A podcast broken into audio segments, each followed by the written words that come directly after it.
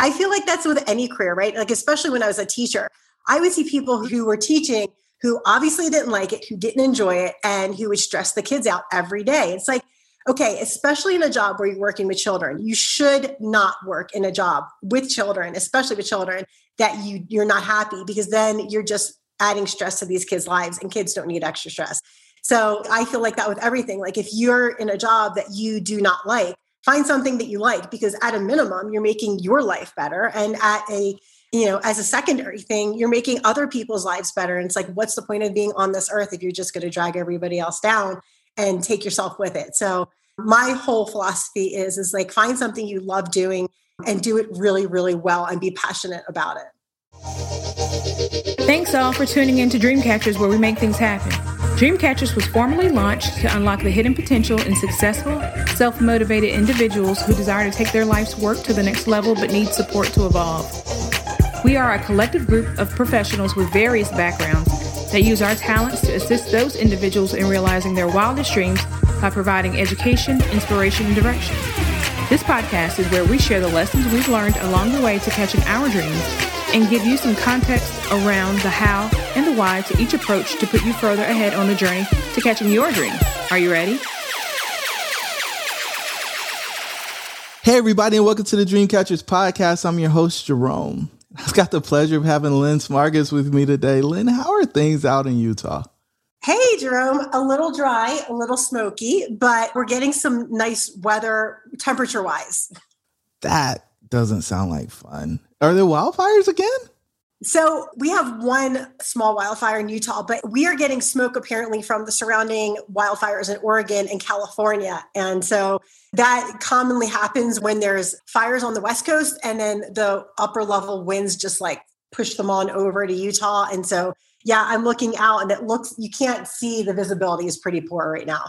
Oh my gosh, I can't imagine. Seems like it would burn your eyes and everything. But anyway, sorry. I get distracted when people say things aren't great on the outside. So we do things a little unconventionally here. How can listeners get in contact with you? Because they're going to love this story, I guarantee it. Oh, awesome. So if you want to get in contact with me, you can hit me up on my website, which is www.writeforyou.me. And that is spelled W R I T E F O R Y O U dot M E. And I have a contact form on there. And I also have a button for a complimentary consultation, which you can click and grab a consultation for 15 minutes and we can chat and see if we're a good fit for each other. Guys, hit the link in the show notes. We got to get this content out there. So, Lynn, right for me, right for you, right for me. Like, what's going on here? Why would you have a website called Write for You? Well, my specialty is content writing, and the reason why I called it "Right for Write for You" is because a lot of what I found before I got into writing is a lot of small business owners were complaining that like they had a writer, but they didn't understand their style or their voice, or they felt like they didn't represent them well. And so I called my business Write for You because my specialty is when I take on a client for content writing, whatever that is, whether that's a blog or a newsletter or website content or ghostwriting or podcast content, I always interview my client for an hour, no matter how small or how big their project is, because I want to know their vision, their mission statement, like what's their brand, who's their avatar. And I want to really represent their style and voice really well when I write content for them. And so that's why I created the name Write for You, because the content I write is going to be right for you.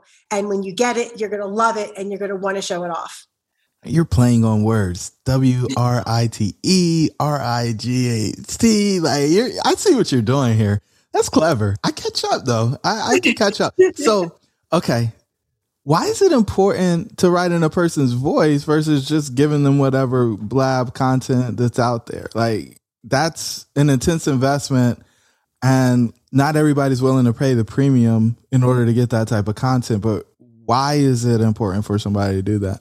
Well, the reason why it's important to write in someone's voice, as you and I both know, Jerome, from being multiple business owners, is that that business is your baby and you want to represent it like how you feel that you're going to attract other people that are a good fit for you. And if someone doesn't write in your correct voice and tone and style and to your brand, then first of all, they may not recognize that it's you because the content's going to sound different than your brand.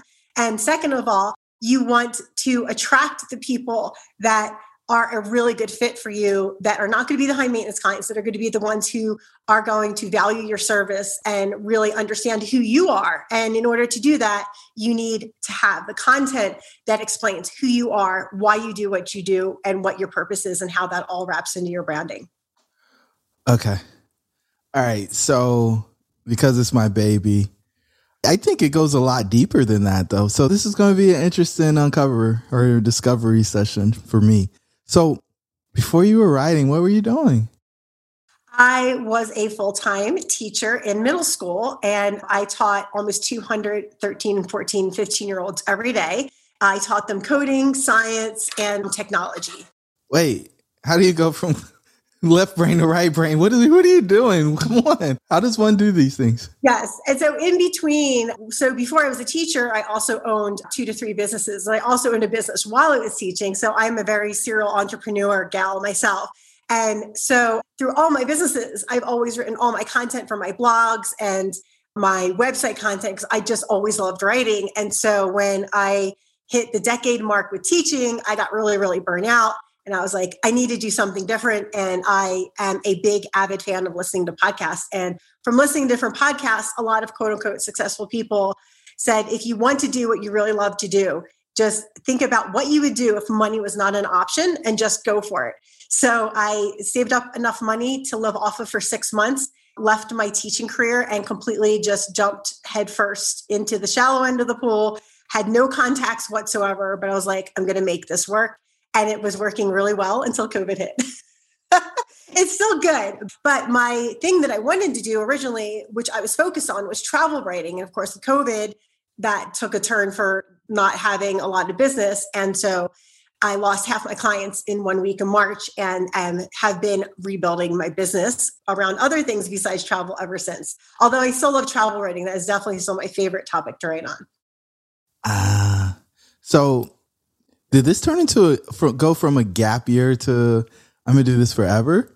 Well, I was planning on doing it forever when I first started through about three and a half years ago, and so I have still always been writing. I was just doing. I was planning on writing more travel content than other content, which I was doing initially. I was like 60 travel, 40% everything else. So I just had to flip it where I had everything not travel for a while. So it was definitely a little bit of a transition because I was used to mostly writing travel, but the whole thing was just I had to just keep going and put one foot in front of the other and not give up. And that's a really important thing when you have your own business is to just be consistent and keep going, even when you can't see the light at the end of the tunnel. wow. Okay. So you said you had no contacts. You jumped headfirst into the shallow end of the pool. Who showed up to help you along the way? So, one of the groups that I'm in that I was in with a previous business is called BNI. It's called Business Networking International. And so they have different networking groups all over the United States. And so that was a really big help in getting me started because I joined that networking group. And there's a couple others. I joined like the chamber and stuff, but BNI I like because they're really focused on helping you get referrals for your business. And so that was really important to me. So I started out, um, I jumped into BNI first and that really helped give me my business a good jump start to get connections and networking and finding work when I first started my writing business.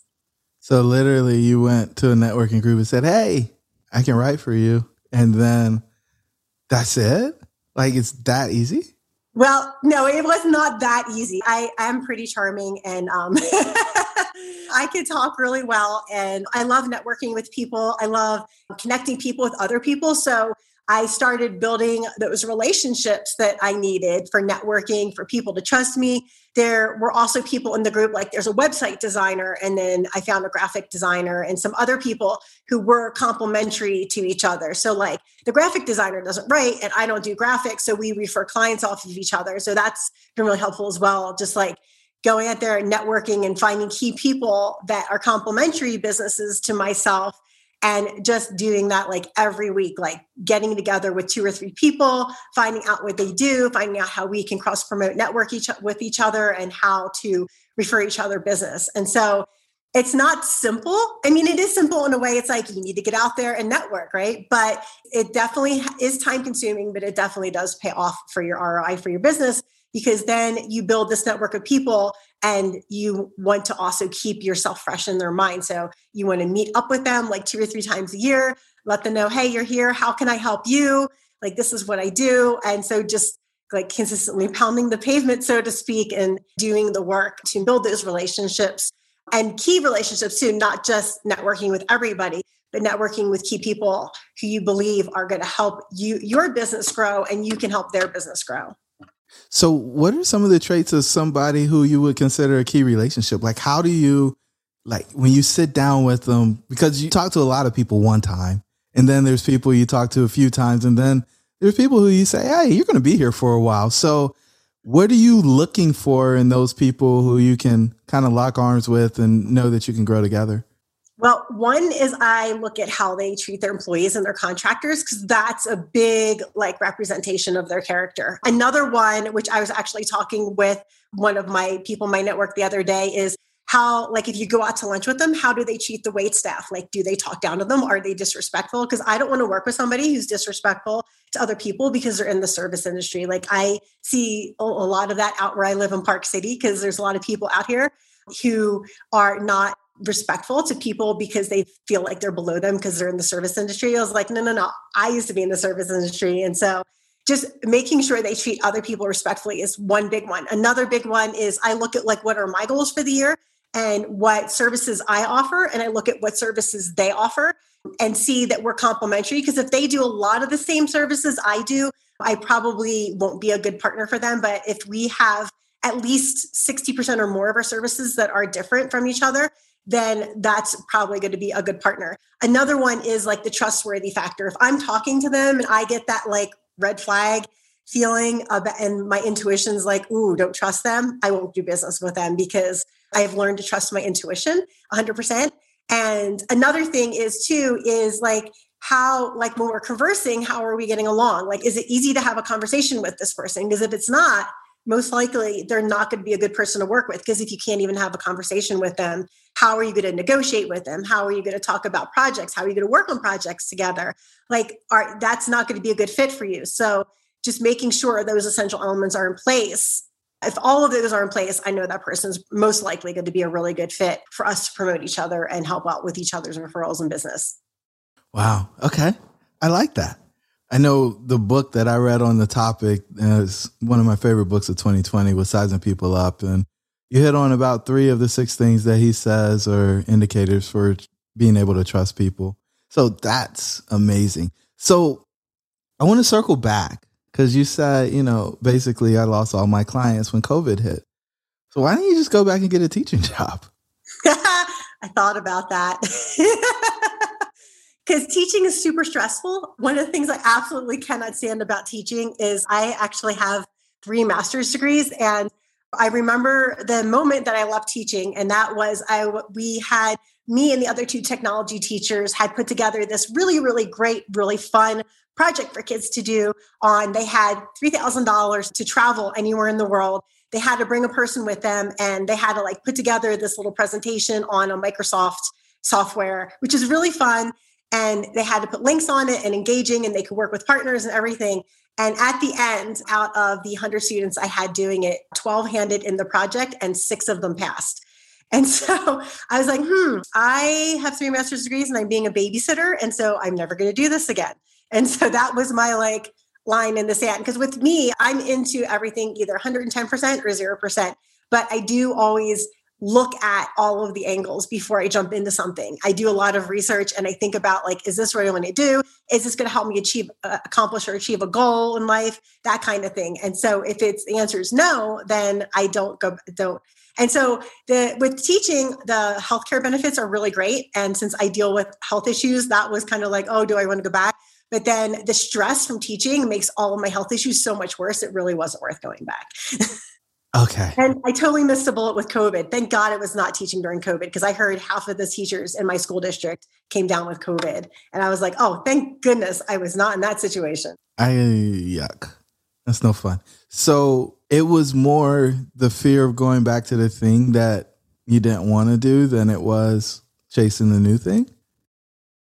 It was more of like I knew I didn't want to go back to teaching, and so I, and I wanted to make writing work because I really enjoyed writing and I really enjoy working working from home. And this was pre-COVID, and so I knew I wanted to make it work. And so if I want to make something work, I can usually find a workaround angle to get there, no matter what it is, pretty much. My incentive was to make my writing business work because A, I didn't want to have to go back to teaching. And B, I really liked being my own boss and doing something creative for work every day instead of having to create these things for students who weren't doing any of the work anyway. And so it is definitely much more fulfilling to not be a teacher. And I really needed that in my life at this point. And so I wanted to make that whole writing creative component work. So, when did you know that the writing was going to work after COVID? You never really know that your business is 100% going to work. And so since I did pick up like a lot of different projects and stuff along the way, I knew I could keep it like sustainable. It wasn't the numbers pre COVID as far as income, but it was still like sustainable for my lifestyle. I just had to pare down some of the things in my lifestyle pare down expenses, things like that. And I was able to make it work. So a little bit of personal financial shuffling, a little bit of business financial shuffling. And, and I was able to be creative enough to make it work. And it started to pick back up. And it's like kind of going up and down. But I found out from other my other friends who are in marketing businesses that they're experiencing the same thing. So it's just the market right now. And the market always always going to be times where it's better and always going to be times where it's worse. And as an entrepreneur, you just have to know that during the downtimes, you need to figure out how, how to get through that successfully so that when you're having an uptime, it's like you can take a little bit of a break and sort of not really coast, but if you're having an uptime, you don't have to work as hard to get work coming in. So that's kind of nice. Okay. I'm tracking with you now. So you pivoted. You went from a travel writer to most other things. And I think you probably have some specialties now that you get pretty excited about that are not travel related. And you have a podcast and you got some other things going on. So, what were kind of like three of the smaller challenges as you started to rebuild on the backside? Uh, probably the smaller challenges was just getting former clients to come back for more work. So that was pretty easy because they already knew the quality and caliber of my work. And so they were like, yeah, let's do a blog or let's do something simple. Just have them come back for something simple. That was really easy. Another easy challenge for me was being able to network more because with COVID, one of the nice perks was because I wasn't driving around as many places to meet people, I was able to do that online, which was more a bit more efficient than driving. Now, of course, it's not the same as meeting in person, but I still did get more networking time in, which was nice. So I got to be at home and meet more people that I normally wouldn't because my schedule was too busy. And so that was really great. I got to make more connections. And another easy challenge was just finding more platforms to be on and like getting on more podcasts and being interviewed and having more people to like finding the time to have figure out and vet more people to come on my podcast as well. So those were three of the more easier challenges that I had during the past couple years for sure. Got it. Got it. Got it. Got it. So, what's been your worst fear in this process so far?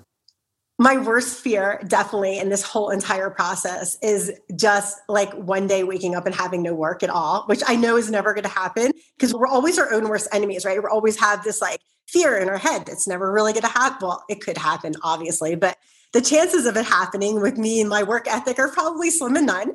But that's like my biggest fear is just like wake up one day and be like, I have no clients.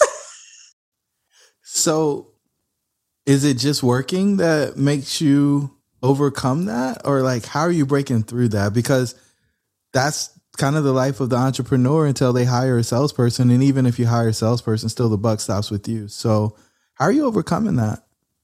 So how I'm overcoming that is the what I love about my work is giving people something that they're really excited to show off. And so how I overcome that is just looking for more clients that I know that like my value and content of work is going to do that for them. And so I know there, I know more clients are out there that are really like, I want good content. I want like quality work content.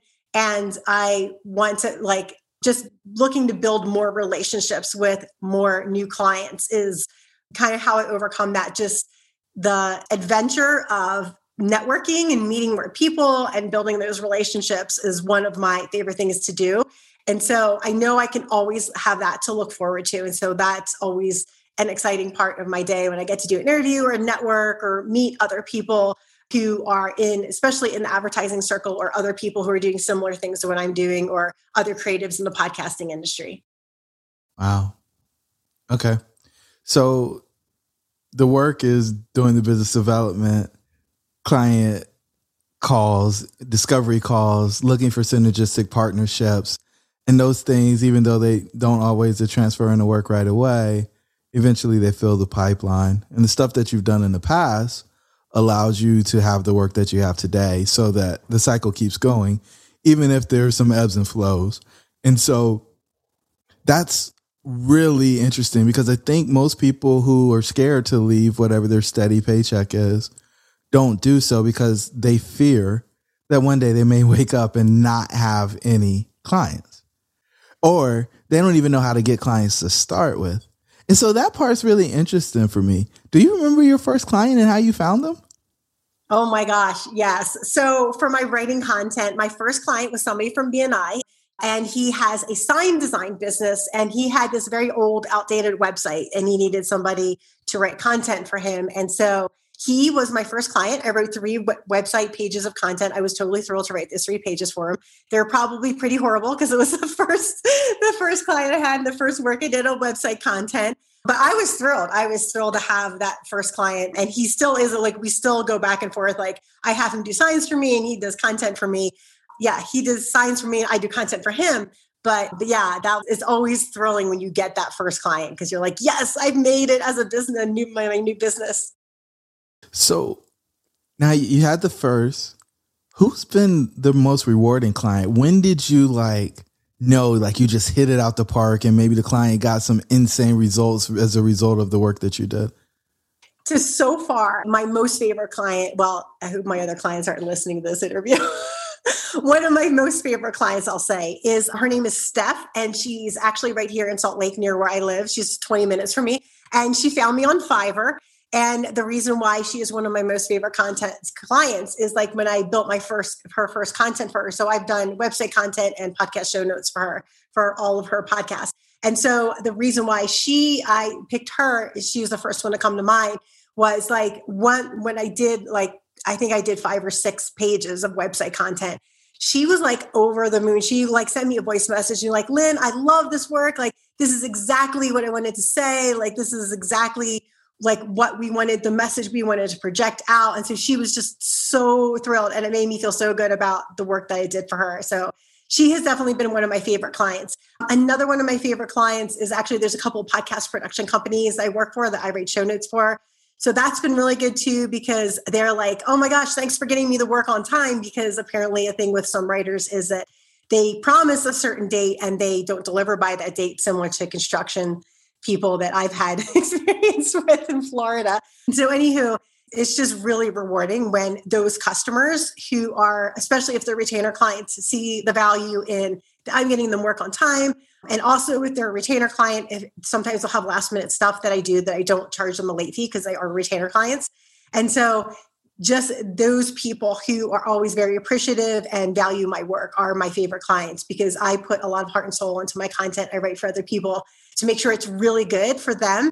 And so when they, and I don't ever expect like reciprocation for them to say, oh my gosh, your work is awesome. But when they do, that's just really, really thrilling for me.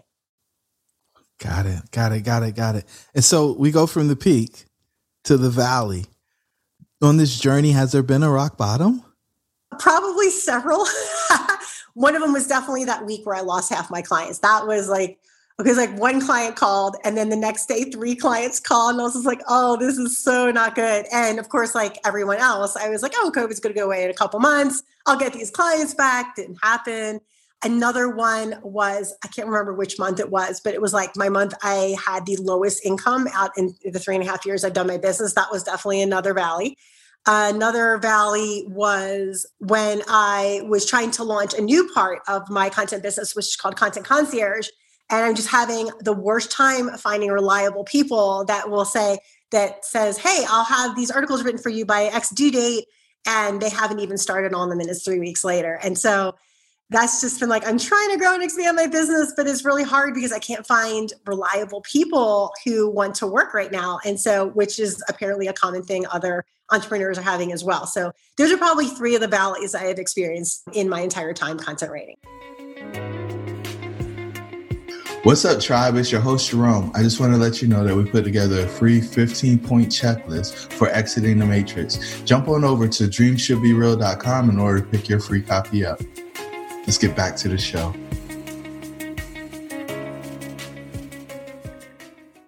Was there a point when everything was on the line? Just like, if something doesn't happen, then I'm out? That's a hard one for me because I'm really stubborn.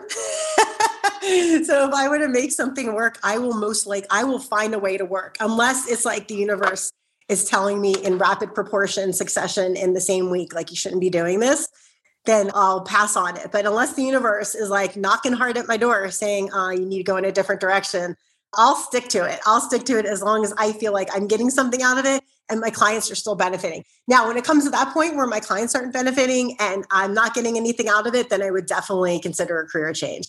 But I feel like that's with any career, right? Like, especially when I was a teacher, I would see people who were teaching who obviously didn't like it, who didn't enjoy it, and who would stress the kids out every day. It's like, okay, especially in a job where you're working with children, you should not work in a job with children, especially with children that you you're not happy because then you're just adding stress to these kids' lives and kids don't need extra stress. So I feel like that with everything. Like if you're in a job that you do not like, find something that you like because at a minimum you're making your life better. And at a you know as a secondary thing you're making other people's lives better. And it's like what's the point of being on this earth if you're just going to drag everybody else down and take yourself with it? So my whole philosophy is is like find something you love doing and do it really really well and be passionate about it. I can tell you the thing that i've enjoyed most about you is just your energy. Like you're super excited and enthusiastic about what you're doing and that just goes so far especially if you're talented right because you can just channel that and pour in and make sure that the person that you're working with gets a quality product that's got a bunch of love baked in it. I think love helps everything be better. So the fourth level of the red pill, we've been through the bottom three, right? Is health. And so what have you found over the past year or so that had the biggest impact on your physical health or mental, if you want to go there? Oh, yeah. So for my physical health, the biggest impact that I've experienced was recently a couple months ago. I found out I had a secondary digestive infection from my celiac disease, and I had to go on a basically no sugar, no dairy, no starch diet.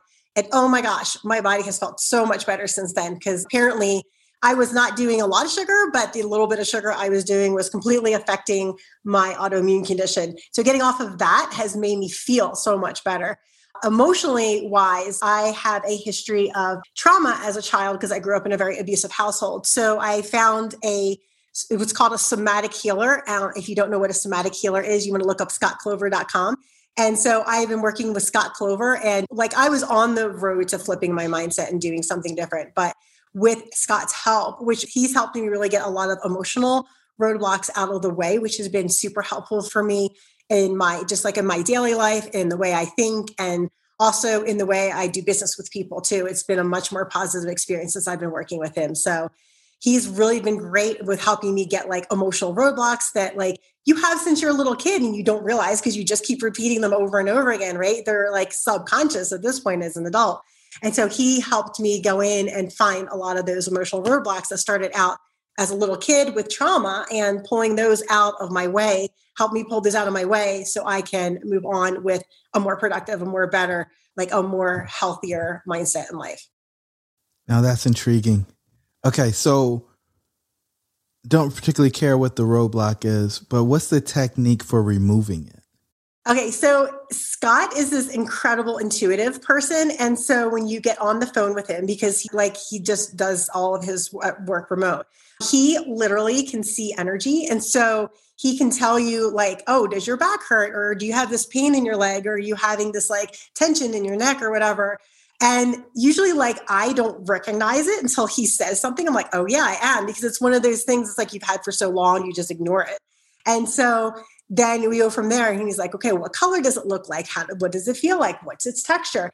And so we talk about what it looks like, what it feels like, what it like, what my experience is with whatever that pain is.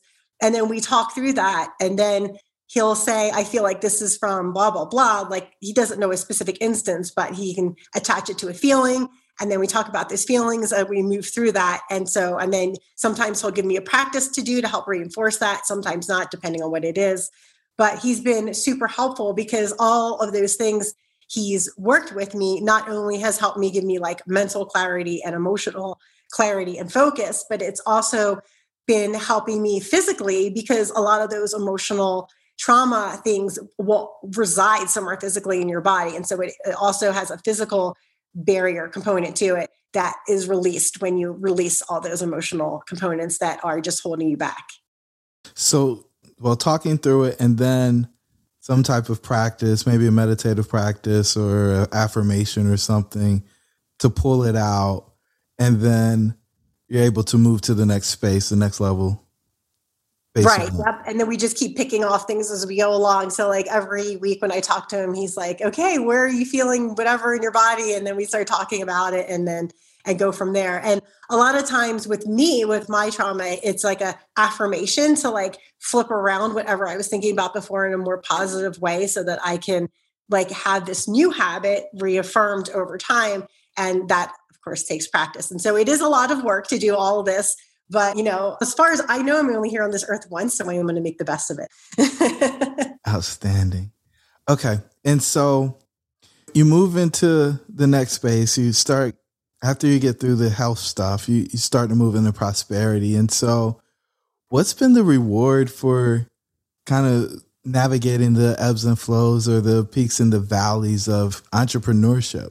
Well, for me, because I listen to and write about a lot of podcasts, it's been like I've made it through COVID and there's been businesses who have completely failed. And I know they're all for different reasons. Like I understand that like restaurants got hit super hard and things like that. But for me, like my reward personally is like, even though my business was really, really like got cut in half as far as financial in- income, I was still able to make everything work to get to this point. So for me, that's been my reward is like I was able to like I was able to pivot enough to keep going in my business. Okay. so it's interesting, like as I listen to, to your framework, your narrative, for you, it's really just been about getting through, right? Continuing to be able to stay on the path, continuing to make the journey. And where is the destination? Like, where's the arrival? Where will you be able to smile and say, yeah? Because I feel like you don't do a bunch of that. So that is my plan with my travel membership that I have coming up is I want to build a membership so that I have that consistent income that I don't have to cr- constantly create new pieces for. And so once I get, I'm trying to f- work on a plan on creating a consistent membership or something that creates more passive income so that I don't have to work so hard on creating all new stuff all the time. Obviously, my content, I always have to create new.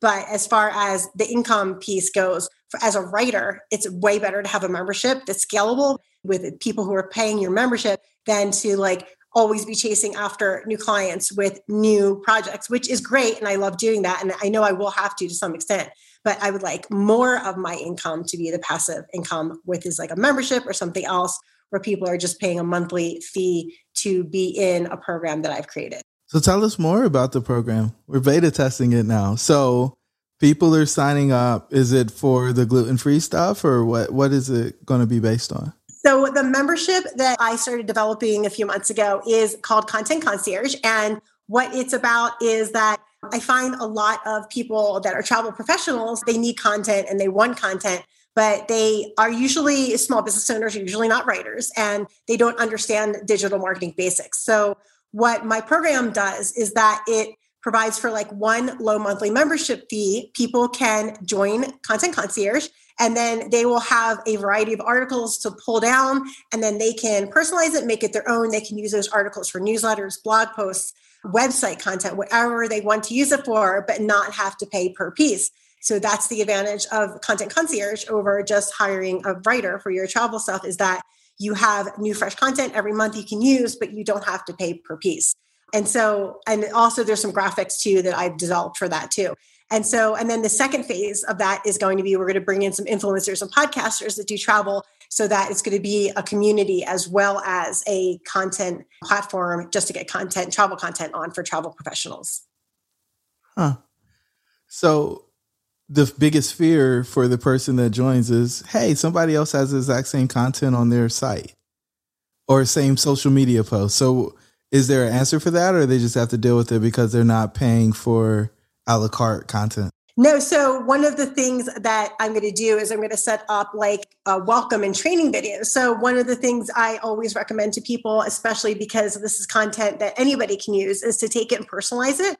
So even though you're still doing some writing, they don't have to come up with the idea and the content. And I find that's the two biggest challenges for all of my clients is coming up A with the ideas and then B actually just sitting down to write the content.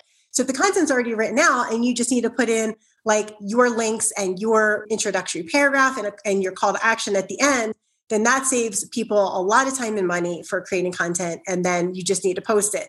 And so one of the in the training videos, I'm going to show people how to take the content and personalize it and change it up and tweak it differently so that they can like put their experience in along with the content so that they can use it as a base for their content and still create their own personalized content but use the content concierge information to like weave it into what they're already doing. So they will have to spend way, way, way less time creating the content itself. Got it. So you're giving them base content or prompts and then allowing them to, I like it. I think that's, it's so smart because trying to create something from nothing is really difficult. And then you got to figure out what the points are and the structure. But if you can add or supplement then you're so much further ahead and the amount of editing necessary is minimal. Huh. I think that's a lot of time savings actually.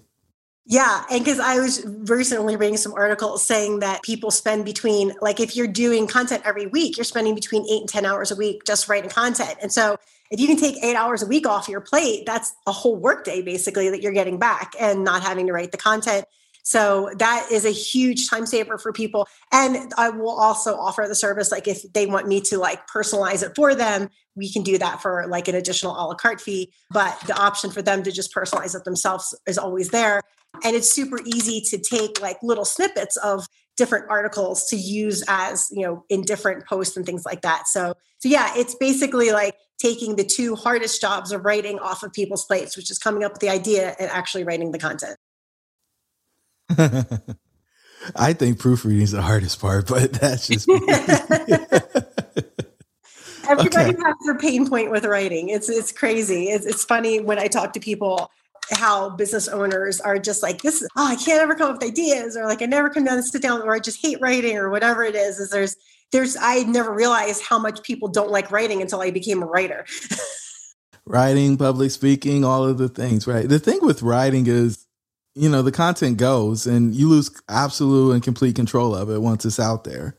And people are judging you based on what's on the page and your level of intelligence, among other things. And so it's really important for written communication that you show up well. So that's why people are worried about it. And they might be like me and their English teacher wasn't very nice to them. So.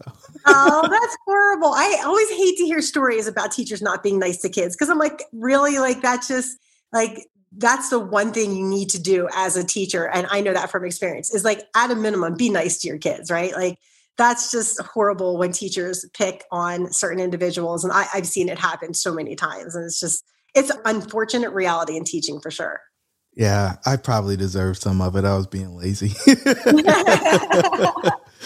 they, they knew that there was more in me and they were trying to pull it out so the sixth and final level of the red pill is significance. And so, what made you want to solve this problem for content creators? It's mainly extremely selfish. It's because I love writing. I just love writing pretty much no matter what it is. I would love to write about it. I definitely will not write for anybody that like promotes like drug or alcohol. I mean, I drink, but like somebody that's like promoting like negative habits or negative thinking, I won't write for that. I won't write for anybody that does anything as far as things that are just like negative towards people, whether that's a gender, whether that's transgender, whether that's LGBTQ or the color of your skin. Like, I will not write for anybody that is organizing or promoting any of that type of material. But anything else is game on. Like, I've written for flooring companies. My specialty areas are health, wellness, travel, and education and technology. So, those are my specialty areas that I most love writing in but I've written for podcasts on finances. I've written for podcasts on real estate. I've written for podcasts on dentistry on like just self improvement, on like you name it. And I've probably written something on it. wow.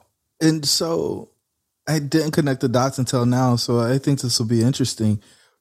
You spend time interviewing people, and then it's almost as if you're becoming an actor, right?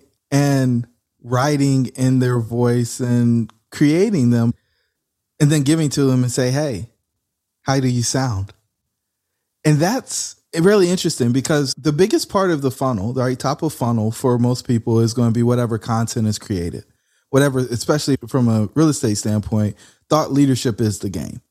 And so if somebody's able to put their content out there and the person read it or watch it or listen to it or whatever it is, and then they come to a one-on-one call with them because it's usually the bottom of the funnel, right? The last step before there's a transaction and there's a disconnect, well, they don't convert.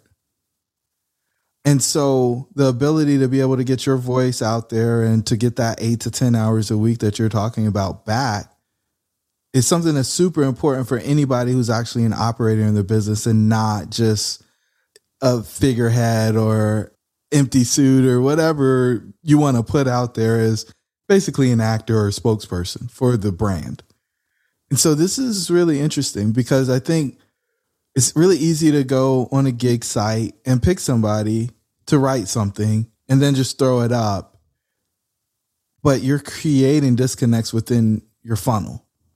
And those disconnects within your funnel will drop your conversion rate to a place where it's highly likely that people are going to be really disappointed and the don't trust sense goes up and people start asking questions and then there's like ah we don't know what to do with them. So i i, I really like your approach.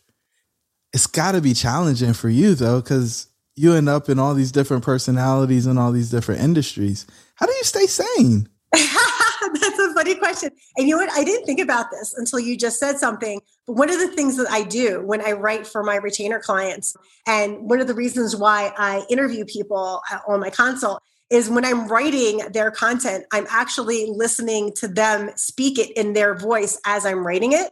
So I'm like, if that doesn't sound like Emily, or if that doesn't sound like Stephanie, or if that doesn't sound like the person I'm writing for, like, and I'm saying it in their voice, like it really clicks with me quickly, pretty quickly.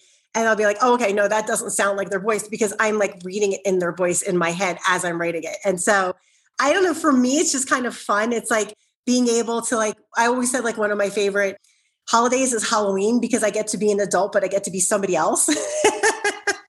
so I like that. and I've always thought about getting into acting just for fun, like in a local theater, because I love like going on and doing that kind of role play thing. And I think that does actually really help me with my writing because if I didn't love role play and I wasn't so creative, it would definitely be a lot harder for me to write in other people's voice. Wow. That's true talent, Lynn. Thank you so well, thank much you. for that. living out your dream, right? I mean, that's what so few people are willing to do. And it's interesting that, you know, one of the things that I, I encourage people to do is take their mask off. And so you're authentically you when you show up.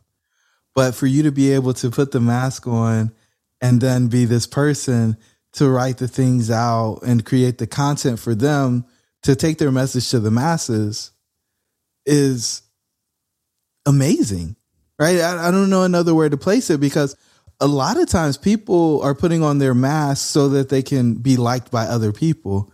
And you're saying, no, be you, and I'm going to help you be you so more people can find you. I don't know if anybody else is doing that. So, oh, I, um, thank you. I appreciate that. No, I think I'm a little overwhelming for a lot of people, and that's okay because it's me. Like, I grew up in South Philly, so I can be very loud, and, and I'm Italian. I have Italian in my background, so I can be really loud. But I mean, it's just me. Like this is who I am, and so I'm not afraid to show people who I am. I know my personality is not for everybody, but when I do connect with people, I connect pretty tightly with people because it's usually people who understand like where I'm coming from or what I'm doing or that I really, really, truly want to help them build their business. I'm not just in it just for the money. And so for me, helping people building their business in their own voice is just really important because I know how important it is to me for me building my business with my content. And so I put that heart and soul into the content I make for other people. It's very clear. So we're down to the final four. You ready? Woohoo! Absolutely. Bring it on. Lynn, what are you most grateful for? In business or just in life in general? You can pick. Oh, okay. That's a hard one. Most grateful for. Oh my gosh, there's so many things I come off off the top of my head. Um, one is my real estate person in Oregon. Um, another one is my daughter because she's just eh, she she comes up with the craziest things sometimes. My youngest is 21. Um, another thing that I'm grateful for is definitely my superpower to come up with ideas because that has helped me so much with so many of my clients. Another thing I'm grateful for is like just to be in, live in a country. Like I can choose to do what I want as a female because there's plenty of countries out there where you can't even go to school if you're a female or you can't have certain jobs because you're female. So that's another thing that I'm grateful for. I mean, there's just there's so many things I can think of off the top of my head, but those are probably the first few that I think of when you mentioned it. Awesome. What dream are you most focused on catching next? Oh, that's a hard one. I was actually thinking about that this morning and I was about to break open my journal when I realized I had to come on your show. Um, but, but I'm still going to do it. I have two basically different businesses, but they collaborate in a lot of the same ways. So one of my two businesses, the other one besides Write for You, I have is Travel Gluten Free. And so on that platform, I talk about gluten free lifestyle and obviously how to travel safely if you're gluten free, especially if you're celiac like I am, because you get sick for days if you get accidentally get cross contaminated. So I have a book on that platform called The Guide to Traveling Gluten Free. And then I have my content platform on Write for You. So I'm trying to decide right now, I'm actually at a crossroads on like which one I need to really push next. And so I haven't quite figured that out yet because I have uh, quite a few things up in the air. But I'm looking on, and my best way I find about doing that is just writing it down in my journal and like keep writing writing writing until I can't think of anything else and then go back and look at it. Got it. Got it. Got it. Got it. What gift are you giving the world? Besides my charming personality, let me think. I think I probably the gift I give the world the most is just I try to make somebody smile every day. If that's holding a door open for them, or if that's saying hello to them as I'm walking on a trail, or if that's complimenting them on a shirt that they're wearing, I think that is definitely my biggest gift that I feel like no matter how crappy my day is going or how badly I'm feeling from like my autoimmune or whatever, I can always make someone else smile. That's so interesting. You know, smiles are so contagious. You know, and I'm running in the morning and I see somebody struggling and they're like mm, grimacing, and you smile at them and they smile back. Doesn't matter how bad it is, even if they're cursing at you for smiling at them, they always smile back. I, I love that, and it's free. It doesn't cost anything. Exactly, smiles and hugs are free. That's outstanding. So, Lynn, again, thank you so much for just being proof that dreams should and can be real. You've lived your life in a manner that, as long as you stay persistent and consistent, you know that the outcome is imminent. And that outcome is always, you know, that you'll continue to go down the path of improving the lives of other people. Because I think the significance piece is what we're all chasing, regardless of how well off we are and what we need. We want to be meaningful in someone else's life, right? That's the thing that actually makes us immortal. And so again, just thank you so much for being that example. A final question. What's the one thing you want the listeners to take away from the episode? Well, that's a really hard one. I've never asked. Oh my gosh. Okay. So for me, the one thing I would love listeners to take away from the episode is well, it's not really a takeaway. It's more of a call to action. So should we do the call to action or should we just like a ta- I guess a general takeaway would be thing I want listeners to take away from this is if you want to have really good connections with people, you need to be authentic in your voice. That's definitely the takeaway I want people to know. Like you can sell things and be authentic in your voice. You can promote a product and be authentic in your voice, but you have to really believe in what you're doing because if you don't believe in what you're doing, you'll never sound authentic. Wow. You'll never sound authentic if you don't actually believe in it. So why do so many people? I know I said it was the last question, but I can't help but ask: Why do so many people feel like they can sell something that they don't actually believe in? From my experience, when I've talked to people, I feel like people think like, "Oh, this product's going to sell itself," quote unquote, right? Like it's it's just such a good product, it's just going to fly off the shelves, and that can be true sometimes. Like you can have such an amazing product that people just want to buy it no matter what. But a lot of times, what people, why people buy stuff is obviously they need to have a practical use for it, but that's not even all the time. Most times, people will buy things because they are emotionally attached to what you're selling. Because either A, you're super enthusiastic about it, and people are like, well, if that person's not enthusiastic, this has got to be a great product. Or B, they can tell, like, by the way you're talking about it, that it really is going to work. And it's, it's not just a, like, you know, used car salesman kind of ad. And so, just believing in your product and believing in yourself really helps. But I think a lot of people are motivated to just sell products just to make money. You can usually, not all the time, but you with most people, you can usually tell when they are trying to sell it if they really believe in the product or if they're just trying to sell it just to make money. I say, although we're all trying to make money, that's completely fine. Like making more money is great, but like I don't feel like people should be selling a product they don't believe in or that is obviously like not a real product.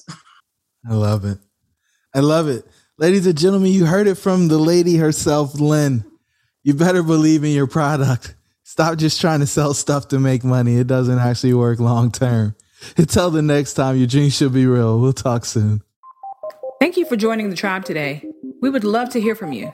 Please don't forget to rate, like, and share. Perhaps someone you know could benefit from what we've discussed. Until the next time, remember that your dreams should be real.